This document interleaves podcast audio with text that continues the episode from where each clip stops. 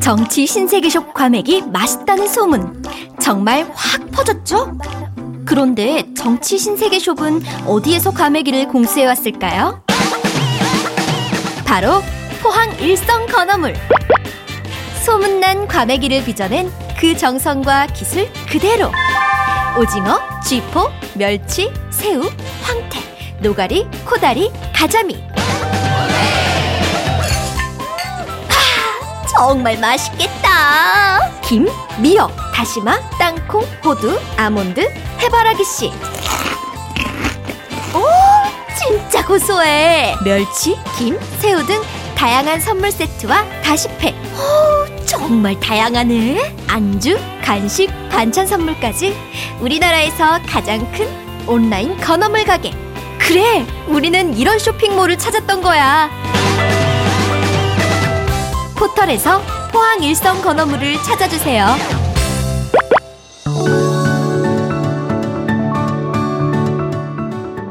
정치 신세계샵에도 놀러오세요.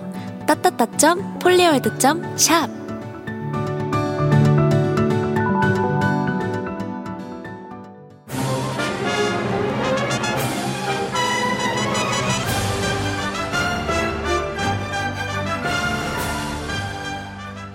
저의 신명을 바쳐 일하겠습니다. 감사합니다.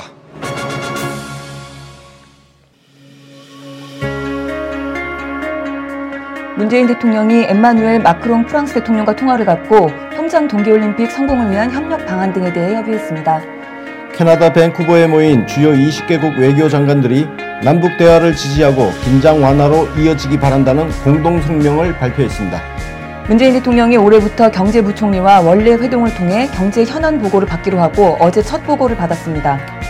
이낙연 국무총리가 정부 업무 보고를 주재한 자리에서 각 부처 장관들에게 책임 장관의 면모를 보일 것을 주문했습니다.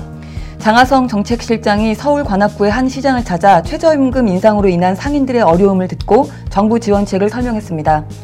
한국은행이 올해 최저임금 인상은 민간 소비 증가에 긍정적 효과를 줄 것이며 물가 상승에 미치는 영향은 크지 않을 것으로 내다봤습니다. 추미애 더불어민주당 대표가 네이버 댓글 공작의 강력 대응 방침을 밝히자 홍준표 자유한국당 대표가 표현의 자유를 운운하며 발끈했습니다. 김정숙 여사가 서울 동대문 디자인 플라자에서 열린 2018 평창 동계 패럴림픽 기념 행사에 참석했습니다. 시청자 여러분 안녕하십니까? 1월 19일 금요일 뉴스 신세계 권순욱입니다. 송은정입니다. 아, 또 금요일이 왔는데요. 이제 우리 문재인 대통령의 생신 주간 바로 앞두고 있습니다. 네, 다음 주가 대통령 생신이시죠? 네. 24일. 예, 24일이 24일 맞나요? 맞아요. 예. 24일 수요일인데요. 예. 우리 왜 미국에서 그 타임스퀘어에 광고 올리고 하는 거예요. 그게 네. 현지 시간으로 21일, 우리 시간으로는 22일 월요일 자정 0시죠. 그러니까 네. 21일에서 22일로 넘어가는 그때부터 시작을 하기 때문에 아, 어떤 광고가 뜰지 벌써부터 기대가 됩니다. 그리고 제가 어제 뭐 스포일러 조금 했는데 다행히도 네. 저 오설이 햇번님이 저한테 쪽지를 보내셨어요. 네네. 그거 말고 진짜 더 딴 게 있다고. 네. 그렇군요. 그거는 제가 진짜 다행이다. 네. 네, 맞습니다. 예. 이상하게 듣고 그냥 흘리시면 되는데 그런 거는 이상하게 기억을 잘하셔서 자꾸 얘기하고 싶어하시고 꼭 또 필요한 건 자꾸 잊어버리시고 날짜 같은 거 이런 거. 예.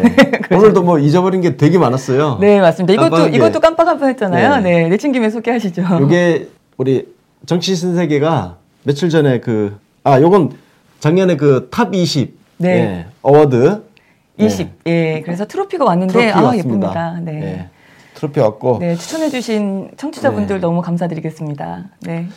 그리고 이제 저희 대통령 생신 맞아서 저희가 지금 메시지 편지나 사연을 받고 있잖아요. 네. 큰일 났습니다. 이게 어마어마하게 지금 와가지고 큰일 났어요. 이거 다 못 읽죠, 뭐. 골라서 읽어야 될 텐데 걱정이네요. 이걸 우리 월요일에 녹음을 해야 되거든요. 네. 월요일에 녹음을 해서 네. 화요일에 공들여서 좀 편집을 해서 예, 화요일 자정에 그러니까 24일 0시에 이제 업로드를 할 예정인데 네. 그래서 이걸 하여튼 오디오 파일을 잘 만들어 가지고 우리 네. 대통령님께도 한번 보내 드려볼까 그렇게 준비를 네. 하고 있습니다. 네, 기대해 보겠습니다. 아, 그러면 첫 번째 소식 갈까요? 네. 네, 문재인 대통령께서 어제 프랑스 마크롱 대통령이랑 통화를 하셨습니다. 네. 네. 30분간 통화를 했고요. 최근에 그 남북 대화 국면에 대한 이야기, 그리고 한반도 정세, 평창 동계올림픽을 주제로 특히 이제 프랑스가 이 북핵 문제 해결에 적극적으로 협조해 준 데 대해서 네. 고맙다는 인사도 했습니다. 네, 맞습니다. 마크롱 대통령이 그 우리 지금 대화 국면으로 들어선 게 문재인 대통령의 평화를 위한 끊임없는 노력 덕분이다. 또 이런 네. 이야기 평가하기도 했습니다. 아이고 참. 그리고 지금 프랑스는 UN 그 안보리 상임이사국이잖아요. 네, 네. 맞아요. 네, 그래서 그런 지위를 갖고 있고 특히 지금 평창 동계올림픽 같은 경우도 성공을 위해서 프랑스도 적극적으로 협력을 하겠다. 예, 굉장히 뭐 원론적인 것 같지만 이런 거 하나하나가 모여서 예, 평창 올림픽이 평화 올림픽으로 만들어지는 것이죠. 네, 그래서 예. 대통령께서 평창 올림픽에 오셔라 또 초청을 하셨어요. 네. 그래서 일단은 예, 상의해 보겠다 이런 이야기도 있었고요. 아, 어쨌든 이렇게 해서 통화를 또 했다. 끊임없이 외교를 놓치지 않고 계신다라는 소식이었습니다. 다음 소식은 우리 강경화 장관이고 또 외교 문제인데요. 캐나다 밴쿠버에 가 있습니다. 네. 네. 20개국 외교 장관 회의가 있습니다. 예, 참석했는데요. 이 자리에서 역시 이제 외교 장관들이 남북 대화를 지지하고 그리고 이 남북 대화를 통해서 한반도의 긴장 완화가 긴장 완화로 이어지기 바란다. 참 이렇게 바깥에서는 네. 그러니까 다른 나라 외국에서 한반도를 쳐다볼 때는 굉장히 불안불안한 그죠? 불안불안한 땅이잖아요. 우리가 중동을 쳐다볼 때 어떻습니까? 중동에서 뭐 포탄 쏘고 사람 맞아요. 죽고 그럴 때 중동 불안해 보이잖아요. 불안해 보이죠. 다른 나라에서는 한반도도 그렇게 보이는 나라예요. 그래서 이 한반도에 뭔가 대화가 이어지고 정말 얼마 만에 이어진 대화입니까? 맞습니다.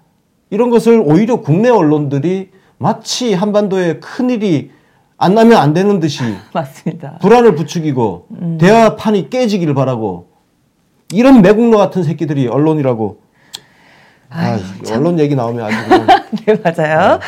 하여튼 그렇고 뭐 그런 이야기가 있었고요. 그리고 이제 그 미국 틸러슨 네. 그 국무장관이죠. 그 제재하고 뭐 제재 회피를 시도하는 선박 차단하고 뭐 이런 걸 모든 나라들이 협조해라 이러면서 일단 압박을 하면서도 북한이 추가로 도발하면은 그때는 우리 분명히 새로운 조치가 있을 거다 이런 식으로 네. 엄포를 놓으면서도 다만 지금은 대화할 때다. 그러나 북한 쪽에서 먼저 대화를 요청하면은 대화할 수 있다 이렇게. 그렇습니다. 네, 얘기를 전쟁 했습니다. 중에도 이런 어떤 그 약간 정치 이외의 어떤 이런 이벤트가 있을 때는 잠시 총을 내려놓고 같이 또 사이좋게 네. 같이 즐기고 아니 끝나고 나서 붙더라도 끝나고 나서 붙으면 되지. 그런 거예요. 그래서 지금은 대화의 시간이고 평화의 시간인 겁니다. 네. 그래서 이미 올림픽 기간 앞뒤로 유엔 결의안도 해놓았잖아요. 네, 그리고 북한도 어찌됐든 그 전에 핵 실험도 하고 미사일 쏘고 그 지랄 하다가 이번에 어찌됐든 지금 동참을 한 거 아닙니까? 네, 맞습니다. 그러면 이 분위기를 잘 살리는 쪽으로 기사를 쓰고 분위기를 만들고 평창올림픽 성공을 위해서 기사를 쓰고 그래야 되는 게 한국 국적을 가진 언론 아닙니까? 처맞을 때만 한국 국적 찾지 말고 이 새끼들아. 맞습니다. 아유, 언론하고 야당은 지금 네. 계속 예, 이 평화가 배 아픈 이상하는 사람들이죠. 하여튼 이런 이야기 했는데 우리 강경화 장관이 이제 그 네. 자리에서 일단은 북한을 우리가 수십 년 동안 상대해온 입장이기 때문에 어느 나라보다도 한국이 북한을 잘 이해하고 있다 이런 얘기하면서 네. 뭐 압박도 해야 되겠고 그런 거 다 좋지만 최소한 그 인도적인 지원을까지 끊으면 좀 곤란하다. 이거는 좀 이루어져야 되지 않겠느냐 또 이런 발언을 하기도 했습니다. 네. 네. 그래요. 아유, 맞습니다. 참. 그래서 뭐 제재도 중요하고 너무 당연한 얘기인데 이걸 가지고 참 또 시비를 또 걸겠죠. 그렇죠. 예. 맞습니다. 분명히 또 시비 거는 네, 기사가 뭐 관련 기사에 예, 댓글들도 벌써 예, 작업 뭐. 들어와 있더라고요. 예. 하여튼 그랬고 우리 그 구테흐스 유엔 사무총장 있잖아요. 우리 네. 강경화 장관이랑 같이 일을 했던 네 평창에 온다 이렇게 또 밝히기도 했습니다. 네, 참석해서 그렇습니다. 예, 자리를 빛내주신다고 하니 참으로 감사합니다. 유엔 사무총장님 얘기였고요. 그리고 이제 그 뭐 우리 그 대화 국면에 관련해서 지금 한 가지 소식이 더 있었는데 우리 남북한의 서해 그 구역의 군 통신선. 네. 왜 이거 그때 뭐 북한에서 미리 열었는데 우리가 몰랐네, 알았네 했던 그 부분이거든요. 네. 근데 이게 이제 교신 장구가 좀 문제가 있었답니다. 케이블이 좀 문제가 있어서 교신이 안 됐었대요. 그래서 우리 쪽에서 북한으로 가는 건 소리가 들리는데 뭐 북한 소리 우리 쪽에 안 들어오고 뭐 이랬나 봐요. 저 기계 그 집도 사람이 안 살고 있으면 그냥 그렇죠. 썩어서 무너집니다. 맞습니다. 저 통신선이라고 그동안 사용 안 했는데 멀쩡하겠어요? 저 다 다시 확인해 봐야 될 겁니다. 남북 간 연결돼 있던 동에서 서까지 곳곳에 그 연결 전화선이 있단 말이에요. 통신선. 이거 사실 전부 다 점검해 봐야 돼요. 그동안 안 쓴 지가 얼마나 오래됐어요. 맞습니다. 그래서 당연히 고장나지. 고장났답니다. 예. 그래서 이거를 이제 복구를 다시 해서 어제부터 정상 가동이 되고 있다. 그리고 저는 이게 몰랐는데 오늘 20일부터 내일부터죠. 정상 가동한다는데 정상 가동을 할 때는 우리 이전에 계속 대화 공연일 때는 오전에 한 번, 오후에 한 번 무조건 시험 통신을 필수적으로 두 차례씩 했었답니다. 네. 예, 그래서 그렇게 또 진행이 된다라는 얘기고요. 또 이제 군 얘기 나온 김에 그제였죠? 17일 수요일에 방송했던 내용 중에 제가 송영무 장관이 그때 우리 제2연평해전 유가족들 만나는 이야기 소식을 전해드렸었어요. 근데 이 자리에서 제가 그 제2연평해전이 2002년 김대중 정부 때 있었던 일인데 제가 2010년 연평도 포격 사건이랑 혼동을 해갖고 이명박 정권 때였다 이렇게 예. 잘못된 발언을 했습니다. 이명박 정권 때도 그렇지만 사실 그 내용에서 우리가 조금 이제 패전한 어떤 그런 식으로 약간 뉘앙스가 나는데요. 네, 맞아요. 연평도 포격이랑 헷갈려서 이것도 다 정정을 합니다. 맞습니다. 그래서 이때는 그 2002년도에는 그렇게 심하게 대패하거나 뭐 그런 정도는 아니었고. 맞지요? 그때는 승전을 했습니다. 네. 예.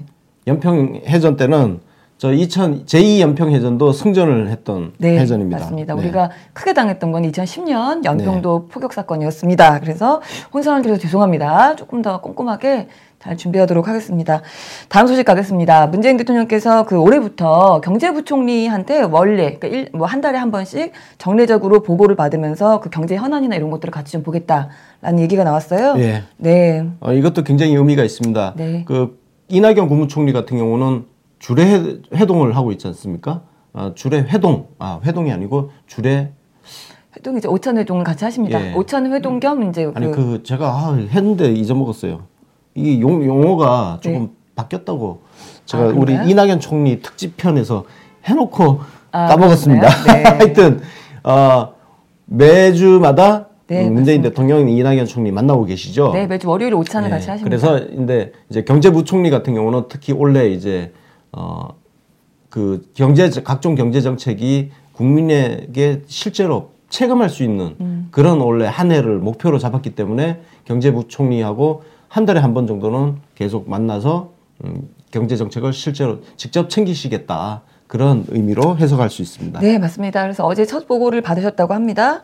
그래서 뭐 당연히 비공개 보고이기 때문에 우리가 내용까지 다 알아볼 수는 없지만 어쨌든 청와대 쪽에서도 일단 올해 그 대통령께서 말씀하신 대로 목표가 일단은 경제적인 부분이 많이 있으시기 때문에 더 신경 쓰는 것 같다. 이런 이야기가 있었고요. 다음 소식은 우리 이낙연 총리 소식입니다. 그때 대통령께서 원래 계속 받아왔던 각 부처의 업무 보고를 이제부터는 올해부터는 이낙연 총리가 받겠다라는 이야기를 한번 전해드린 적이 있었죠. 그걸 지금 첫 주제를 하셨습니다. 네. 아유, 미리 여기서 또 하나 저 뒤끝 장일 하나 하고 갈게요. 총리가 안 보인다고 기사 쓰던 새끼들 열심히 요즘 우리 이낙연 총리 잘 많이 보이니까 기사를 열심히 많이 좀 써주세요. 그러게 말입니다. 하여튼, 업무 보고까지 받고 있는데. 지금 업무 보고 받고 있는 것 자체가 이낙연 국무총리의 그 위치를 확실하게 지금 보여주는 겁니다. 네, 맞습니다. 그러니까 이명박 박근혜 때처럼 국무총리가 허수아비, 의전이나 받는 그런 헛개비 총리가 아니라 진짜 각 부처 장관들을 챙기면서 국정 현안을 챙기면서 일을 하는 진짜 총리라는 거. 그걸 보여주는 장면입니다. 맞습니다. 특히나 지금 각 부처의 업무 보고를 받는 총리는 우리 역대 한 번도 없었답니다. 대통령 혹은 대통령 권한대행은 있었지만 지금 우리 역사상 처음이다 이런 이야기가 또 있고요. 그래서 어제는 지금 뭐 고용부, 중기부, 복지부, 농식품부, 해수부들이 뭐 등등 비롯해갖고 이제 130여 명의 공무원들이 다 한 자리에 모였었고 그 외에도 우리 뭐 기획재정부, 과학기술정보통신부, 국토교통부, 금융위원회, 뭐 관계부처도 다 같이 참여하고 또 우리 민주당에서도 나갔어요. 우리 김태년 정책위 의장, 서른 농축수산해양수산위원장, 양승조 보건복지위원장, 김영진 전략기획위원장 뭐 이렇게 청와대에서도 장하성 경제실장 나와 있었고요. 그렇게 해서 이제 모두 발언도 있었고 보고도 들으셨는데 지금 일단 대통령께서 100대 국정과제를 이제 제시를 하셨고 그거를 이제는 각 부처에서 실현을 해서 국민들이 삶의 그 국정과제가 반영될 수 있도록 하기 위해서 총리가 직접 이제 부처복을 받게 됐다 이런 이야기를 하셨고요. 아, 지금 그러면서 그거에 대해서 좀 과제를 주셨는데 일단은 국정과제의 가시적인 계획을 드러내라. 그리고 네. 유관부처 간의 장벽을 낮추고 유기적으로 협력하는 체제를 구축하라는 것도 있고요. 네. 그리고 책임 장관의 면모를 확실하게 드러내라. 책임 장관, 네. 아 정말 이 네. 단어가 그러니까, 그냥 위에서 내려오는 지시나 받고 수동적으로 움직이는 그게 아니라 장관이 정말 진두지휘하는 모습 예, 기대하겠습니다. 우리 네. 장관들은 이미 사실 좀 이미 이렇게 하고 있는데 더 확실하게 예, 기자들이 뭐 장관이 누가 안 보이네 어쩌네 이런 소리 입을 닥치게 하도록. 맞습니다. 그 사실은 근데 우리 시민들 입장에서도 자주 눈에 띄는 장관이 좀 있고 사실은 잘 존재감이 없는 장관들이 사실 있어요. 그죠? 네. 네, 그분들도 직접 나와야 될 것 같습니다. 그래서 네, 지금 이낙연 총리께서는 지금 현재의 최고의 지금 과제는 최저임금 인상을 연착륙을 시키는 게 최대 지상 과제다. 이런 이야기를 또 하기도 하셨고요. 그렇습니다. 네. 네. 이거 지금 핵심적인 정책이잖아요. 네. 네. 우리 그 삶의 질을 높이는 핵심 정책이기 때문에 이 정책이 정말 잘 안착되는데 모든 각 부처가 갖고 있는 현안 있으면 그걸 잘 관철을 해내고 그리고 언론의 그 왜곡 보도에 적극적으로 각 부처가 자기 해당되는 뉴스가 있으면 각 부처 그 홍보 공보 라인에서 적극적으로 대응하면서 그리고 언론이 제대로 기사를 쓰지 않을 경우에는 네. 정말 국민들하고 직접적으로 접촉해가면서 알리는 그런 작업들, 그런 노력들이 정말 많이 필요합니다. 맞습니다. 예를 들어서 우리가 KTX 같은 데 탔을 때 기재부에서 뭐 홍보 자료 같은 거 해놓고 하더라고요. 그런 거 굉장히 좋아 보이더라고요. 예. 그러니까 정부 정책을 설명하는 팜플렛 같은 거. 네, 그러니까 이렇게 곳곳에 예, 배포를 하고 예, 최저임금 같은 경우도 그렇죠. 이게 중요한 만큼 거기에 걸맞게 어떤 정말 쉽게 국민들이 읽을 수 있는 그런 자료들을 만들어서 많이 배포하고 네. 네, 맞습니다. 또 SNS가 워낙 활발하기 때문에 근데 지금 뭐 부처들 보면 SNS 활용을 좀 잘하는 부처가 눈에 또 보이기도 하고요. 네. 전혀 소리 없는 또 부처도 있기도 합니다. 그래서 그런 것들을 좀 잘했으면 좋겠는데 아, 오늘도 지금 계속되고 있어요. 업무 보고가. 근데 네. 오늘 오전에 나왔던 그 뉴스 중에 지금 국방부가 업무 보고를 하고 있는데요. 우리가 이전에 그 MBC가 너무 선뜻 너무 일찍 보도했다가 문제가 됐던 내용이었는데 군복무 기간 단축 3개월 단축한다는 게 오늘 이제 송영무 장관이 발표를 했습니다. 그래서 2022년까지 지금 현재 61만 명의 병력을 50만 명 정도 수준까지 이제 줄이겠다, 단축하겠다라는 얘기고요. 예. 그 감축을 위해서 또 군복무 기간을 이제 순차적으로 날짜별로 우리 그때 2주에 하루씩 뭐 이렇게 이런 개념이겠죠. 그렇게 해서 2022년까지 예, 지금 총 3개월씩, 뭐, 육군은 그래서 뭐 18개월, 뭐, 해군 공군은 21개월, 22개월 이렇게 해서 총 단축을 하겠다라는 게 확정이 돼서 얘기가 나왔습니다. 네. 네, 다음 소식 가겠습니다. 지금 뭐, 최저임금에 대한 얘기를 이낙연 총리도 강조를 하셨는데요. 계속 지금 열심히 하고 있습니다. 청와대하고 정부 인사들이. 네, 그, 장하성, 예. 네. 네. 장하성 정철실장이 어제는 또 신림동, 예, 시장을 찾아가서 자영업자들을 만났습니다. 네, 맞습니다. 근데 지금 여기에서 지금 우리가 그 일자리 안정자금 3조가 지금 투입이 되고 있지 않습니까? 그래서 그 월 13만 원씩 뭐 보존을 해주는, 지원을 해주는 그런 것들이 실제로 굉장히 좀 도움이 된다. 근데 이게 올해 1년만 하고 끝나는 거냐? 아니면은 앞으로도 계속 유지가 되느냐? 이걸 어떤 분이, 어떤 사장님께서 물어보셨나 봐요. 네, 이런 질문 기자들은 안 하는데, 네, 굉장히 좋은 질문이죠. 근데 네. 우리 장 실장이 그 내년에도 그렇게 진행을 계속 하고 싶은데, 지금 이제 국회에서 또 어떻게 나올지 모르니까 일단 다시 협의를 해봐야 되는 부분이 있다. 이런 이야기가 있었고요. 아, 그리고 이 자리에서 계속해서 지금 정부가 어떤 걸 도와주고 있다는 걸 설명을 해주고도 아닙니다. 우리 어제도 그랬잖아요. 김상조 그 공정위원장도 그렇게 했었는데요. 장 실장도 지금 그 카드 수수료가 내려가는 부분을 설명을 좀 했었죠. 네. 네. 그 연매출 3억 이하 사업장의 카드 수수료가 1.3%에서 0.8%로 0.5%포인트 인하가 됩니다. 예를 들어서 3억이면 3억에 1.3%면 연 3,900만 원 정도가 1.3%니까 390만 원 정도가 네, 그렇죠. 이제 카드 수수료로 나간다는 거죠. 이게 이제 한 240만 원 정도로 한 150만 원 정도 줄어드는 네. 효과가 있죠.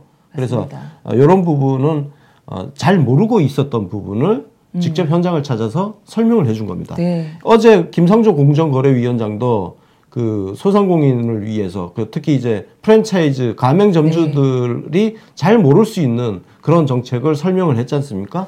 그러니까 이 정치 그 장하상 정책실장도 같은 행보를 보이고 있는 거죠. 그러니까 정말 우리가 잘 모를 수 있는 것들을 언론이 원래 이런 걸 잘 설명을 해주면 얼마나 좋겠습니까만은 결국은 안 되니까 우리가 직접 이렇게 알릴 수밖에 없습니다.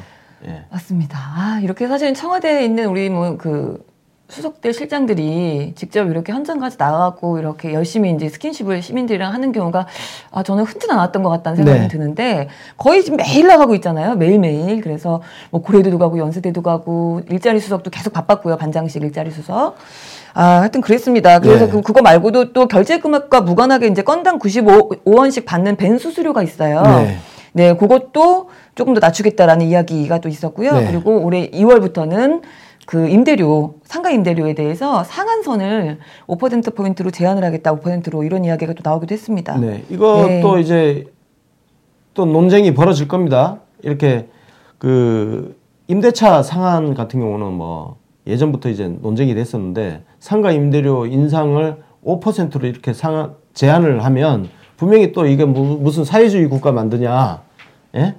뭐 시장 경제를 시장 경제와 배치되는 정책이다. 이런 반론 같은 것들이 적극적으로 나올 가능성이 큽니다. 그래서 미리 한번 네. 우리가 좀 논리를 만들어서 네. 적극 대응, 댓글 전쟁을 준비를 해야 될 것 같습니다. 맞습니다. 예. 아유, 분명히 또 시끄럽게 굴긴 할 텐데 하여튼 이런 이야기 그리고 그 얘기 들어보니까 그 현장에 있는 그 자영업자 사장님들이 그 13만 원씩 일자리 보존 자금을 이제 일자리 지원 자금을 주는 거는 되게 많이 잘 알고 네. 계신데 카드 수수료 인하된다거나 이런 것들은 또 잘 모르는 분들도 많이 있으시대요. 네. 그래서 이런 것들에 대해서 많이 좀 홍보가 됐으면 좋겠다라는 생각이고요. 우리 민주당도 지금 연일 계속해서 최저임금 연착륙을 위해서 노력을 하고 있지요. 네. 예, 어제도 또 모였습니다. 당정이 같이 모여가지고요. 이 내용에 대해서 실태 점검 당정 협의를 했습니다. 아 그래요. 네. 네. 야, 요즘 하여튼 전반적으로 네. 민주당이 일을 참 잘하고 있습니다. 네. 여러분들 뭐 이제 속 터지는 이슈도 있고 하지만 우리가 그 원하는 정책은 수백 가지, 수십 가지가 있잖아요. 그래서 이게 한꺼번에 동시다발적으로 다 막 왁 잘 되기는 힘듭니다. 사람 숫자도 있고 인력이라든지 역량이 아주 그냥 전방위적으로 다 잘하면 얼마나 좋겠습니까만은 순차적으로 하나하나 해결해 나가는 과정이 있기 때문에 중요한 것은 당이 열심히 뭔가를 하고 있다는 거. 그 측면에서는 전반적으로 민주당이 잘하고 있고 네이버 이슈 같은 경우도 조금 더 기다려 주시면 어떨까 싶습니다. 이따가 다시 말씀드릴게요. 네, 네 맞습니다. 아, 하여튼 그런 얘기. 그래서 민주당이 이제 2월 임시국회에서 상가 임대차 보호법 카드 수수료 인하, 그 유통산업발전법, 가맹점법 이렇게 해서 민생과제로 선정을 이 자리에서 하기도 했습니다. 네. 다음 소식 가겠습니다. 한국은행이 지금 2018년 경제 전망 기자회견을 가졌어요. 네. 그래서 올해 경제 전망을 좀 발표를 했는데요. 네. 전망치를 3%로 올렸는데요. 특히 최저임금 인상이 소비에 긍정적인 영향을 미칠 것이라고 전망을 했습니다.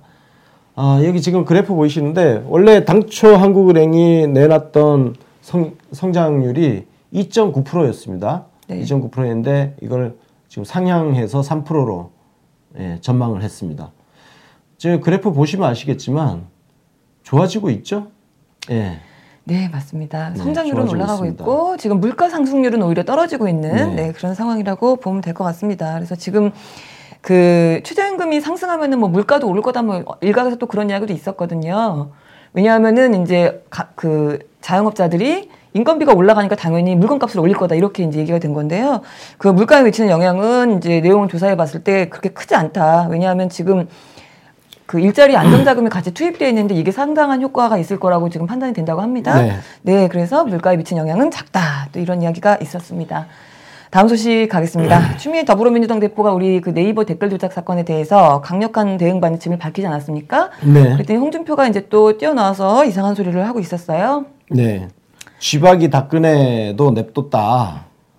뭐 그래서 뭐 문재인 이런 표현을 왜 때려잡으려고 하느냐 뭐 이런 얘기죠. 네, 우리는 표현의 자유를 들어 그런 댓글에 대해 대꾸하지 않았다 이렇게 얘기하네요.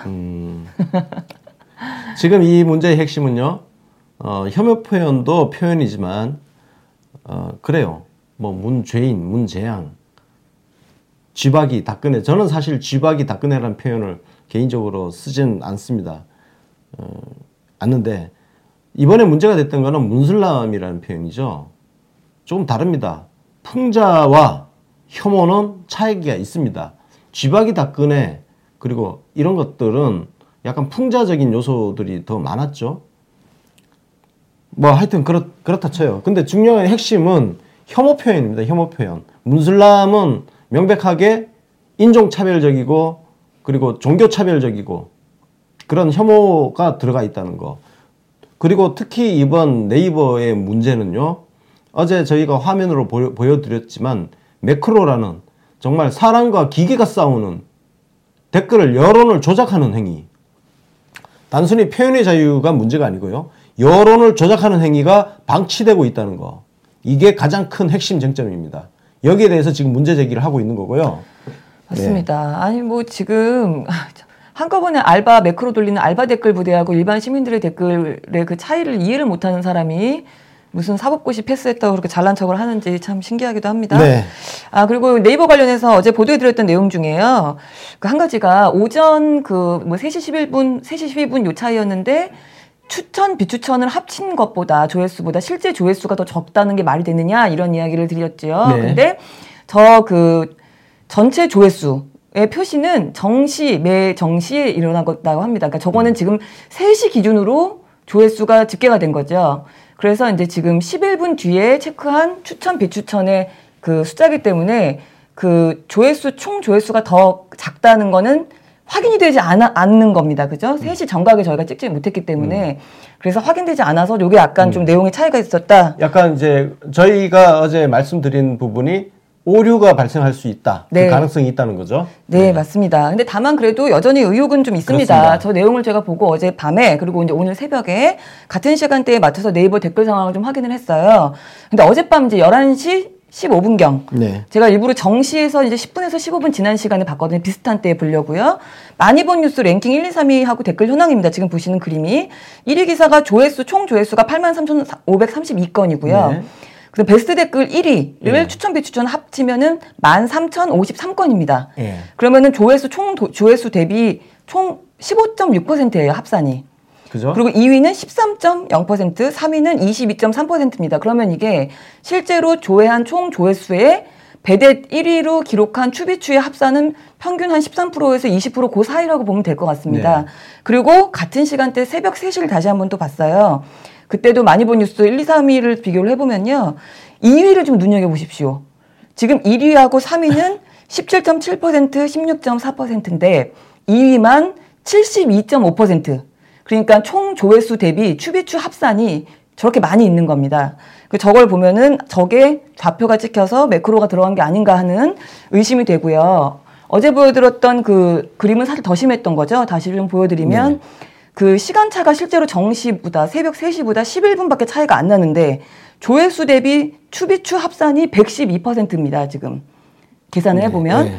이게 11분 만에 이렇게 많이 갑자기 차이가 난다는 게 좀 말이 안 되는 부분이 있지요. 그렇죠. 네, 그래서 좌표를 찍고 거기로 매크로 알바가 들어간다라는 사실은 의심은 강하게 여전히 남아 있습니다. 그래서 저희가 계속 문제 제기하는 핵심이 뭐냐. 네.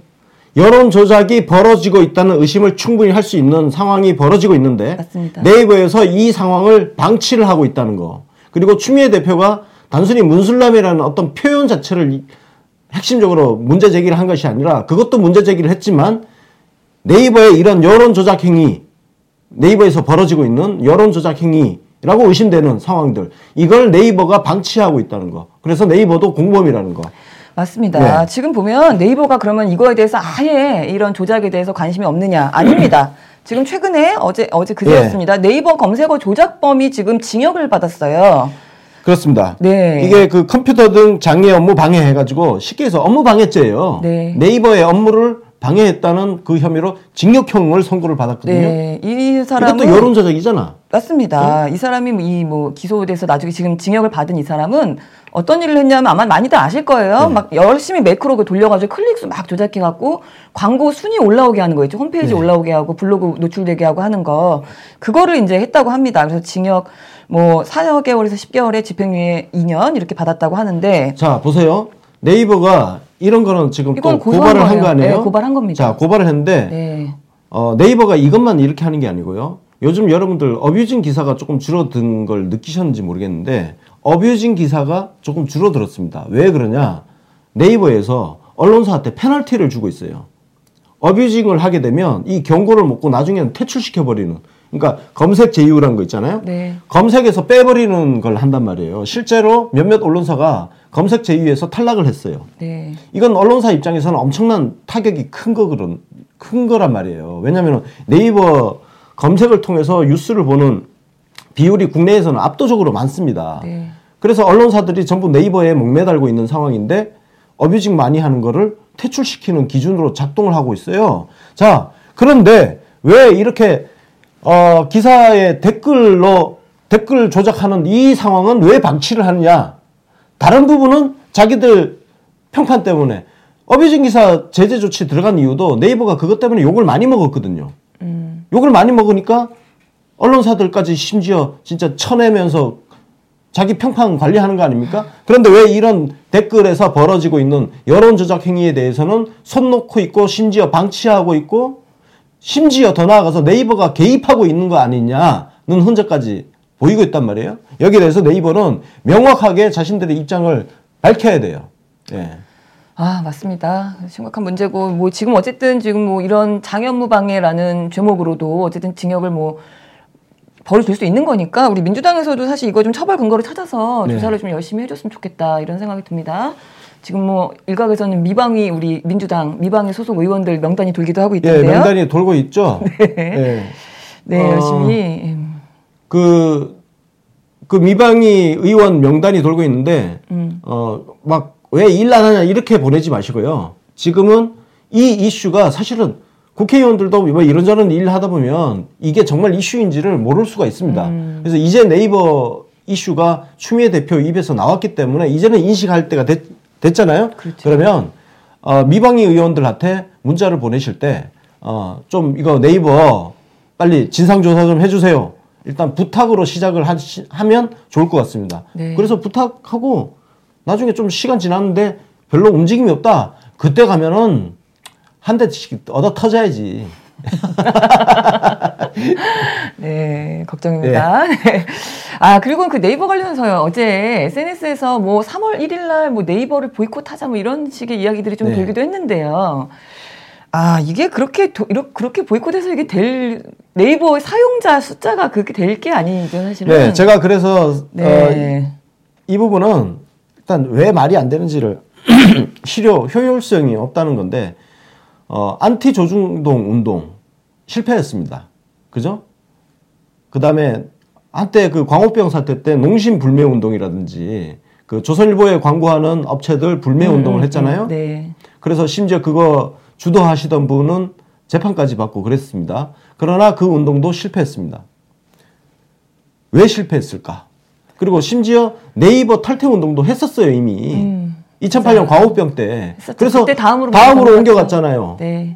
근데 어떻게 됐습니까? 네이버가 개판이 됐죠. 지금 이 모양이 됐죠. 뺏겼잖아요. 네. 그래서 지금 네이버에 달라붙어서 싸우고 있는 거예요. 맞습니다. 그거 손 놓으면 어떻게 됩니까? 그냥 생각이 중간에서 왔다 갔다 하시는 분들. 그분들은 댓글에 영향을 받습니다. 네. 그러니까 이명박근혜 때 국정원 기무사까지 동원해서 댓글 여론조작한 거 아닙니까? 그런 측면에서 지금은 적극적으로 싸울 때이지 거기에 무슨 그 1시간 안 한다고요. 티도 안 납니다.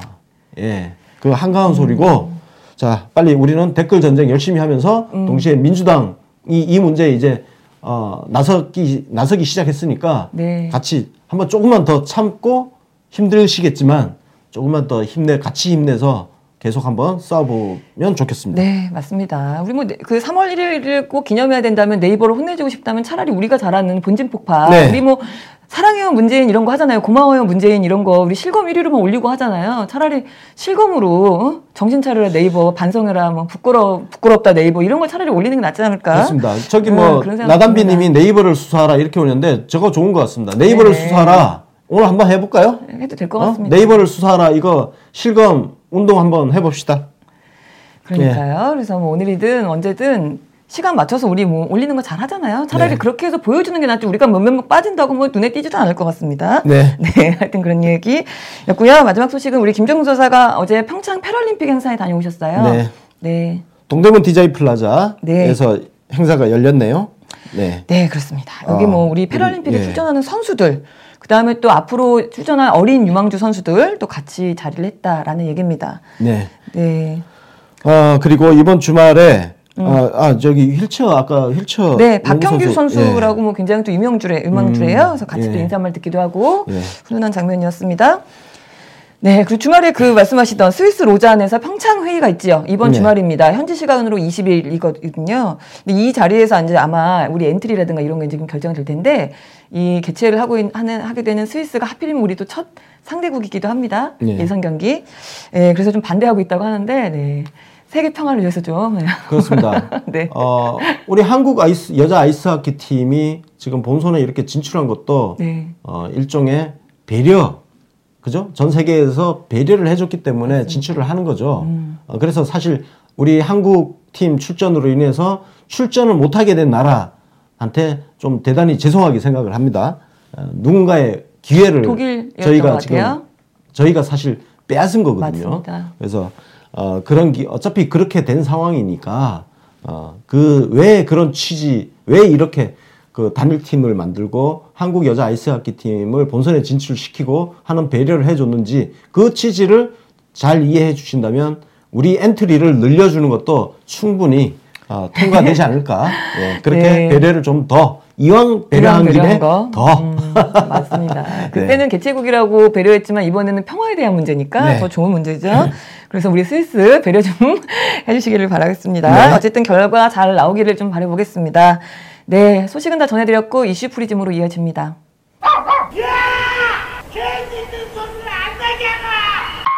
어머, 황금 개띠해. 무슨 소리세요? 미궁 장사랑에서 2만원에서 30만원까지 구매 금액별로 총 1억 상당의 선물을 팍팍 싸드립니다.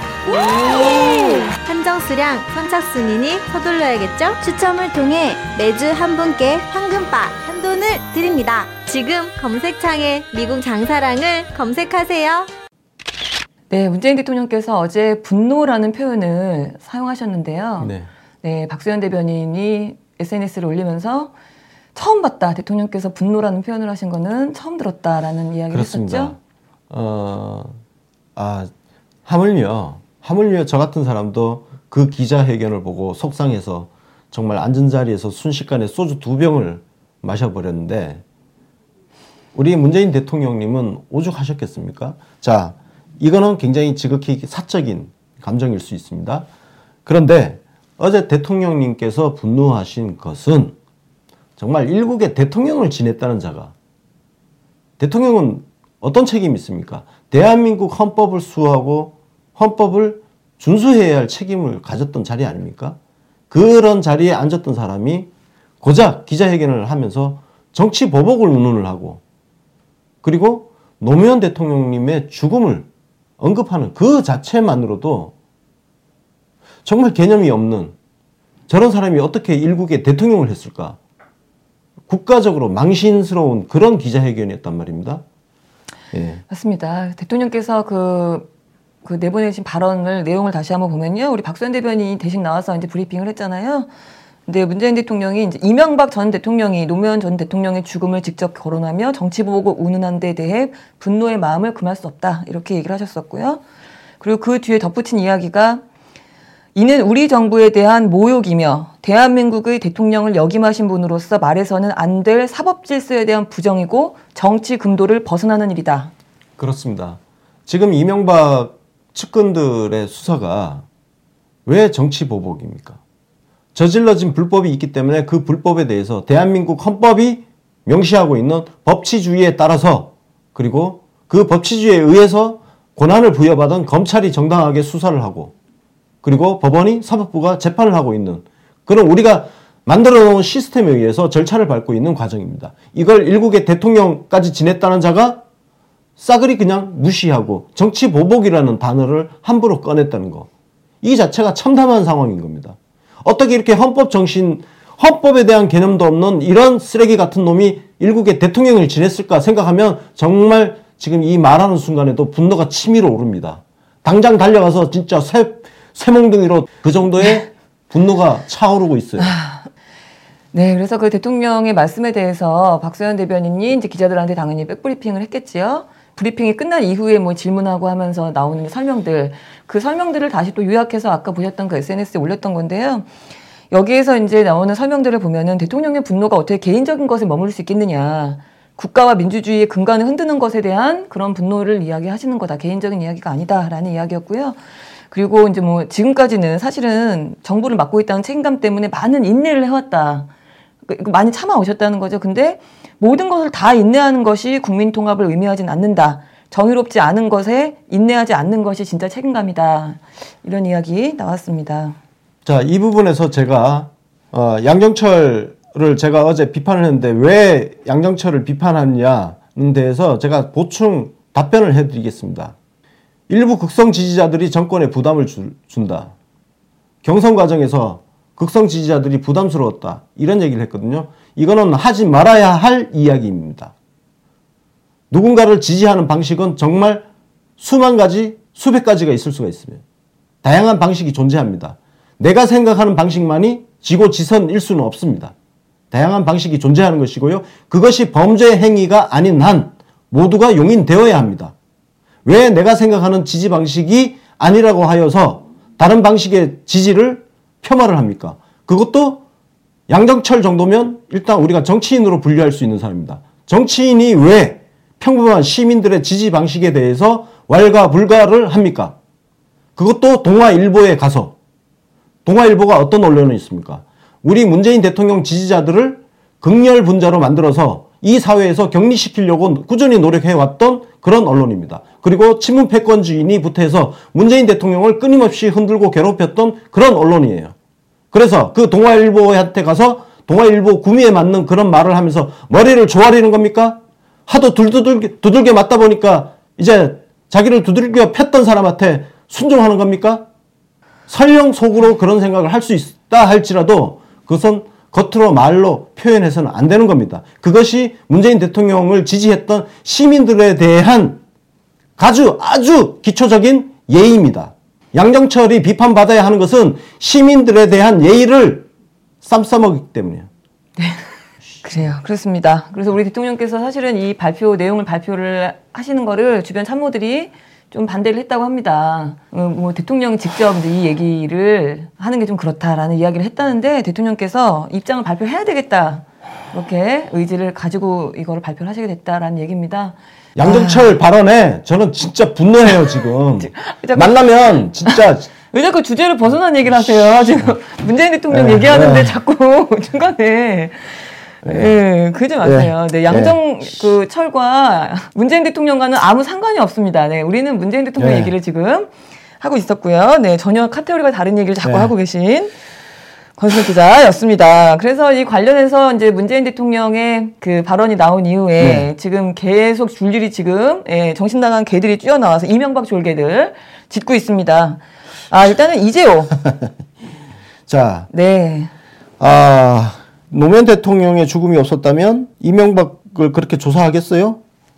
새끼들. 노무현 대통령의 서거 때문이 아니고 이게 이제 죄져서 그런 거야. 그러니까 이명박 기자회견을 뒷받침해주는 거죠. 지원해주는 거죠. 맞습니다. 자, 김효재부터 얘들 과관인데 김효재 왜 저희라고 아는 게 없겠습니까? 김두 저희가 공개 폭로하는 것이 정당하다고 보이십니까? 이 새끼들 이 소리를 계속하고 있죠. 작년 9월부터 했어요. 네, 그러니까. 근데 아직도 안 까봐 이 새끼들아. 어? 왜 저러나 몰라요. 계속 우리가 뭐 갖고 있대. 갖고 있으니까 궁금하니까 그럼 까보라고. 그러니까요. 오죽 깔 게 없었으면은 대통령님 단골 식당 탈탈 털고 그 깐도 안 되는 기록물 유출 사건 일으켜가지고 맞습니다. 압박하고 그랬던 새끼들이 한번 까보라고. 했습니다. 오죽이 설 게 없었으면 심지어는 뭐 무슨 논두렁식에 이런 건 조작까지 해갖고선 그렇게 소문으로 흘리고 다니고 했던 놈들이 그럼 홍준표는 이거 또 나왔어요. 또 나와서 노무현 대통령 비서실장 같은 말씀을 하고 있다. 문재인 대통령이.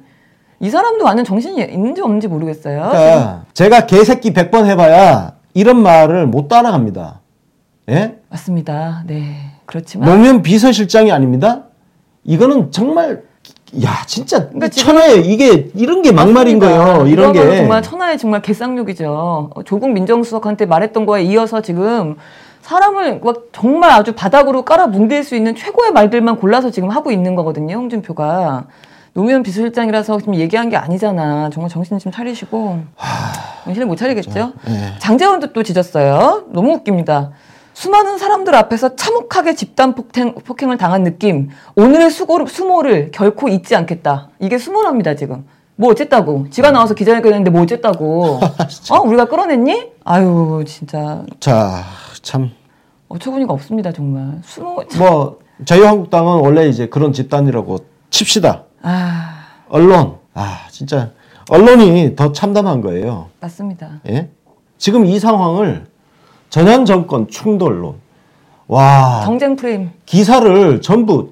맞습니다. 전현 정권 정면 충돌? 야, 이 새끼들 진짜. 아니, 이게 제가 맨날 삼국지 욕을 하는 이유가 이겁니다. 지금 이런 기사도요, 기본적으로 출발이 삼국지 프레임이에요. 모든 거를 어떤 불법과 적법의 이런 법치주의 근간, 헌법 정신에 기반해서 기사를 쓰는 게 아니라. 맞습니다. 한 새끼가 잘못한 게 명백하게 잘못한 게 있는데 이거를 양쪽을 동등하게 취급을 해버리는 거거든요. 그러니까요. 이게 왜 전현 정권의 충돌이냐고 이게. 하도 참 어이가 없어서 지금 조중동은 말할 것도 없고요. 지금 뭐 다 정쟁으로 몰고 가고 있는 분위기인데 연합뉴스는 지금 저와 중에 네, MB 국정원 특활비 수사에 전국 요동 전현 정권 정면 충돌 이런 제목을 뽑았지요. 아, 김경희 이슬 기자였습니다. 연합뉴스. 전 현 정권 정면 충돌이 아니에요. 그냥 범죄자가 짓는 거잖아요, 지금. 기자님들아. 아유. 대한민국 참으로. 헌법에 의거해서 그리고 민주주의와 법치주의를 표방하고 있는 대한민국 헌법 정신에 따라서 검찰이 정당하게 범죄 혐의에 대해서 수사를 하고 있는 과정입니다. 전 현 정권의 충돌이 아니고요. 진짜 씨. 아유, 진짜. 이런 거를 이야기해야 되는 상황이 우리가 얼마나 후진국이냐. 언론은요, 정말 진짜 전 세계에서 가장 후진국입니다, 언론이. 언론은 진짜 어디 저 3류, 4류라고 얘기할 수도 없어요. 거의 10류야, 10류. 맞습니다. 아, 정말 심각한 문제. 지금 이명박에 관련된 건 지금 계속 튀어나오고 있잖아요. 어제도 뭐 터지고 했는데 어제는 또 특히 좀 이슈가 됐던 게 한국수자원에서 수자원공사에서 4대 강에 관련된 그 자료를 파쇄하다가 걸렸죠. 네. 근데 그거를 이제 파쇄하고 있던 그 용역업체의 김건혁 씨라는 분이 박범계 더불어민주당 의원한테 이거를 제보를 했습니다. 자기가 이제 와서 보니까 파쇄하다 보니까 이게 문서가 심각하다 해서 그래서 지금 뭐 기자회견도 하고 뭐 이렇게 했었는데 이것들에 대한 것도 사실 기사가 이거 엄청나게 큰 기사 아닙니까 사실? 그런데 이게 기사는 많지 않아요. 많지 않고 더 재밌는 거는 제가 캡처는 지금 깜빡했지만 다음에서 수자원 공사를 검색을 하면요 연관 그 완성어 완성된 단어가 있잖아요. 검색어 완성어에 수자원 공사 파쇄 이게 떠요. 근데 네이버에는 안 뜹니다. 어제 그래서 그걸 가지고 또 비교해서 사람들이 사진을 또 돌려보기도 하고 그랬습니다. 예, 저는 네이버 안에 네. 일베 같은 작자가 암약을 하면서 뭔가를 하고 있다고 생각을 합니다. 추론을 해요, 지금. 맞습니다. 그래서 지금 이게 모든 게 지금 뉴스를 전해드리면서도 제가 느끼는 건데 막 얽혀 있습니다. 수자원공사가 이명박 때 비리를 지금 파쇄하고 있고 자유당은 짓고 있는데 네이버에서는 그 검색어 연관 검색어 안 뜨고 막 이게 다 같이 이 적폐들이 지금 어디서부터 어디까지 연결이 돼 있는지 네. 아, 그런 생각이 듭니다. 아, 하여간 예, 이명박의 어처구니 없는 상황, 문재인 대통령님의 분노에 대한 이야기를 해봤습니다. 네. 이슈프리즘이었습니다. 네, 언론의 부실입니다. 오늘은 기사 하나를 조금 그 빨간펜 선생 노릇을 좀 해야 될 것 같습니다. 난독팔단 기사를 하나 발견을 해가지고 가지고 왔는데요. 네. 일단 제목은 청남북 단일팀 불공정 지적엔 공감, 장기적으로는 훨씬 이득. 그래서 뉴시스 김태규 장윤희 기자고요. 이 내용을 보면은 뭐 좀 뭐 기사가 뭐 제목은 그렇게 뭐 이상하진 않아요. 근데 청와대 관계자가 평창 동계올림픽 아이스하키 남북 단일팀에 대해서 뭐 우리 선수들의 뭐 기회를 뺏는 거다 뭐 이런 일각의 여론에 대한 설명을 하는 그 내용이었어요. 그거를 다룬 기사인데 내용 좀 이상합니다. 우리가 공정하지 못하고 정의롭지 못하다는 부분에는 충분히 공감하고 있다. 나는 이 관계자가 누구인지 궁금합니다. 저도요. 네. 정신 나간 사람 아니에요, 이 사람? 응? 청와대에 있다는 사람이 남북 단일팀 구성을 그 말도 안 되는 이런 프레임에 지금 동조하고 있는 거 아니에요? 진짜 한심하다, 한심해, 진짜. 서명을 왜 이렇게 했는지 모르겠어요. 이걸 기자가 원래 그 발언 취지를 왜곡을 해서 이렇게 썼는지 이런 거는 더 확인이 필요한 거예요. 근데 네. 다만 그래서 이렇게 익명에 기대서 말을 할 때 말조심들 좀 하세요. 청와대 있으면. 그 말조심 안 할 거면 나처럼 나와서 자유롭게 이렇게 떠들어. 네. 우리 기자를 혼내주려고 가지고 왔는데 어떻게 갑자기 청와대를 불똥이 튀었습니다. 일단 말을 이렇게 이따위로 하니까 혼나야 돼요. 근데 이게 이 순서가 지금 배열은 분명 왜 발언이 있으면 그런 얘기 하잖아요. 기자들이 뒤에 얘기한 거를 앞으로 당기거나 앞으로 얘기한 걸 뒤로 당기거나 자기네 마음대로 배열을 바꾸는 경우가 상당히 많습니다. 근데 뒤에 지금 다른 측면에서 우리가 지금 장기적으로 훨씬 더 이득이라는 얘기가 있어요. 네. 있는데 이걸 뒤로 빼는 상태고요. 근데 여기서 보면은 관계자는 젊은 층 사이에서 여론이 악화되는 것을 의식한 듯 이런 식으로 왜 그 관계자의 그 심리를 꿰뚫어보는 그런 예, 관심법을 적용한 그런 기사들을 막 쭉 쓰고 있습니다 지금. 그래서 뭐 이 그 관계자 같은 경우 가라는 사람은 뭐 어쨌든 간에 다른 측면에서 보면 단일팀이 뭐 옳다 나쁘다를 떠나서 우리한테 실제로 더 큰 이득이 있지 않느냐. 그리고 장기적으로 봤을 때도 우리가 이제 좀 평화로운 환경이 조성이 돼야 청년들이 뭐 여러 가지 문제들에 대해서 더 해결이 좀 쉽지 않겠느냐. 뭐 일자리라든가 여러 가지. 그래서 우리의 이익이라는 생각을 좀 같이 공유했으면 좋겠다. 이런 식으로 또 마무리를 또 잘했습니다. 관계자가. 그러니까 잘했는데 네. 이 전체 발언을 보면요. 네. 그 말이 명료하지가 않아요. 충분히 기자가 또 갖다가 쓸 수 있게 그러니까 정치적이죠 좀 빌미를 줬어. 네 맞아요. 그래 네 말도 맞아 이런 식의 네, 그런 이야기. 그게 술에 술탄도 물에 네. 무탄도 그렇게 하지 말라고요. 아닌 거는 딱 잘라야지. 일단 벌써 뭐 젊은 층에서 이게 불공정하다 이렇게 지금 떠들고 있는 그 상황을 일단 인정을 하고 들어가 버리니까 그 뒤는 나중에 마무리를 길게 보면 도움이 되고 어쩌고 해봤자 이미 게임 끝난 거예요. 네, 말이 길어져 버리죠. 맞습니다. 혓바닥 길지 말자고 좋은. 아 진짜. 아, 오늘? 문장은 간결하게 메시지 핵심 요약 딱딱 해서 간결하게 좀 합시다. 아이고 그러게 말입니다. 지금 뭐 청와대 관계자를 지금 험담하시게 아니 저기 비판하시게 된 김에 저도 비판 하나 할게요. 네. 제가 이 내용을 보면서 한 가지 화가 났던 건 저는 다른 건 뭐 그래 뭐 기분 좋으라고 얘기할 수 있는데 대통령의 발언을 여기다 끼워서 우리가 잘못한 게 있다라고 표현을 했더라고. 그게 저는 되게 싫었어요. 이 관계자가 젊은이들은 기회는 평등하고 과정은 공정하고 결과는 정의로운 나라를 원했는데 그렇게 되지 않은 것 같아서 미안하다 뭐 이런 식의 표현을 했어요. 그런 점은 일리가 있다. 이거 아니거든요. 우리 지금 진짜. 네 공정하게 정의롭게 가고 있습니다. 그래서 우리 청와대 그래서 관계자님. 다만 그럼에도 불구하고 저는 이 기사를 의심을 하고 있습니다. 과연 청와대 관계자가 이렇게 정신 나간 소리를 했을까? 네. 아니면 기자가 자기가 생각한 거를 그냥 청와대 관계자가 그냥 조용히 그저 듣고 있는 거를 겹다운표를 친 것인지 지금 방금 설명드린 제 설명대로 네. 청와대 관계자가 적극적으로 뭘 이야기한 게 아니라 기자가 막 떠든 거를 떠들어 놓고 그냥 뭐 그냥 무심하게 들었는데 그거를 긍정의 그걸로 지 마음대로 뭐 하여튼 갖다 붙여가지고 겹다운표를 쓴 게 아니냐. 근데 이 해석이 맞을 가능성은 더 크다고 봅니다. 네, 역시. 왜냐, 청와대에 계신 분들을 네. 기자보다는 훨씬 100배, 1000배, 10,000배 더 신뢰하기 때문입니다. 역시 이렇습니다. 제가 이제 비판을 해야 우리 갑자기 권 기자님이 갑자기 또 편들어주시는. 아, 그렇죠. 그런데 이 기사 중에 제일 웃겼던 부분을 소개해드리자면요. 아, 단일팀 구성이 아니었다면 이 관계자의 말입니다. 그 누구도 아이스하키 팀을 주목하지 않았을 거다. 언론인들도 아이스하키 종목에 주목을 전혀 하지 않았을 거라고 100% 확신한다. 남북 단일팀이 됐기 때문에 언론인들이 주목을 한 거다. 이게 맞는 얘기잖아요. 그럼 그 뒤에 이 기자의 해석이 있어요. 이 100% 확신한다며 여론 악화의 책임을 언론 탓으로 돌렸다. 이게 무슨 말인가요? 아이스하키 팀의 언론이 주목하지 않았을 거다. 단일팀이 안 됐으면 언론이 아이스하키에 주목하지 않았을 거다며 여론 악화의 책임을 언론 탓으로 돌렸다. 저 이거를 100번 읽었는데 아무리 읽어도 그죠? 이해를 못하겠습니다. 주술관계가 전혀 딴 얘기가 그죠. 주술 관계가 형성이 되려면 상호 연관성이 있는 이야기를 해야죠. 네. 근데 상호 연관성이 없는 이야기를 지금 하고 있죠. 이거는 아마 중간에 하나를 빼먹어서 지금 그럴 겁니다. 예.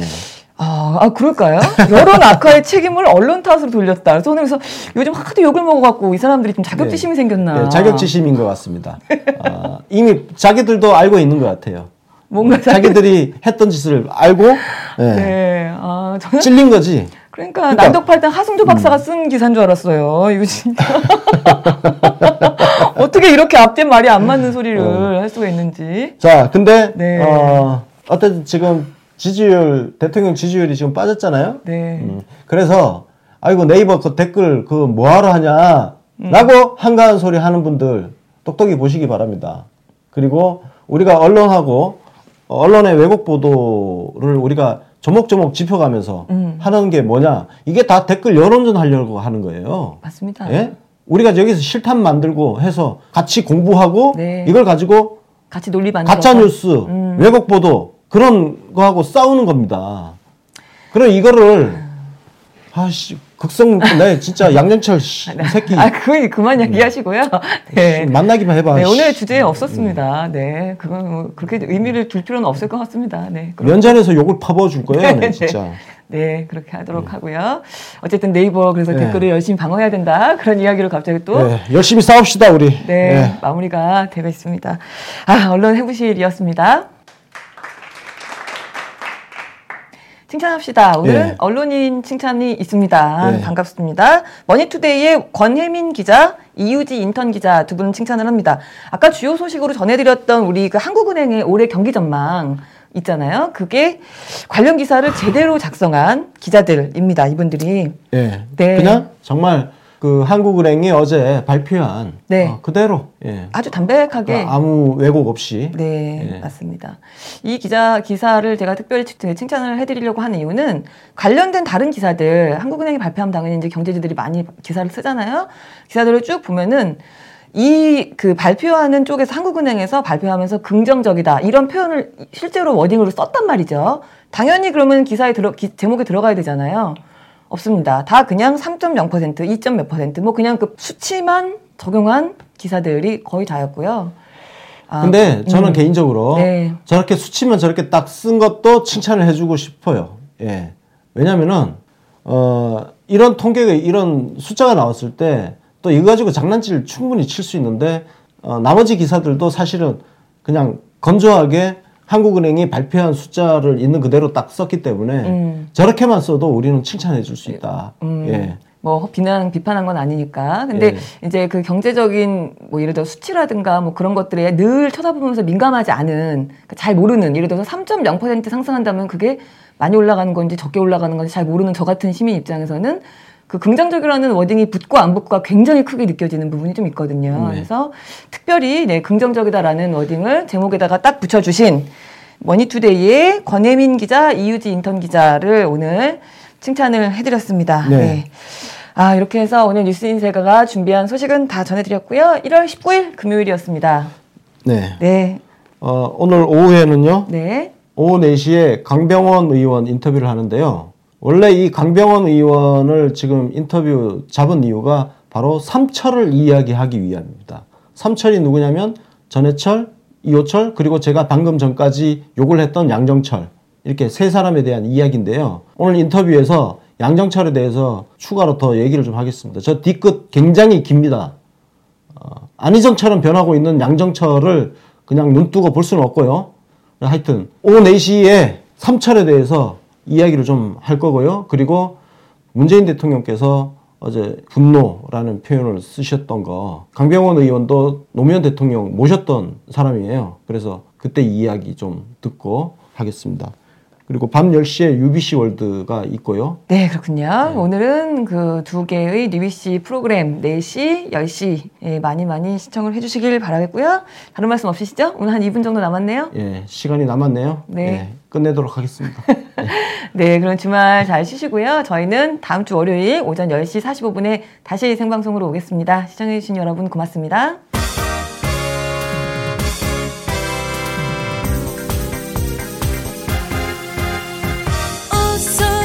소녀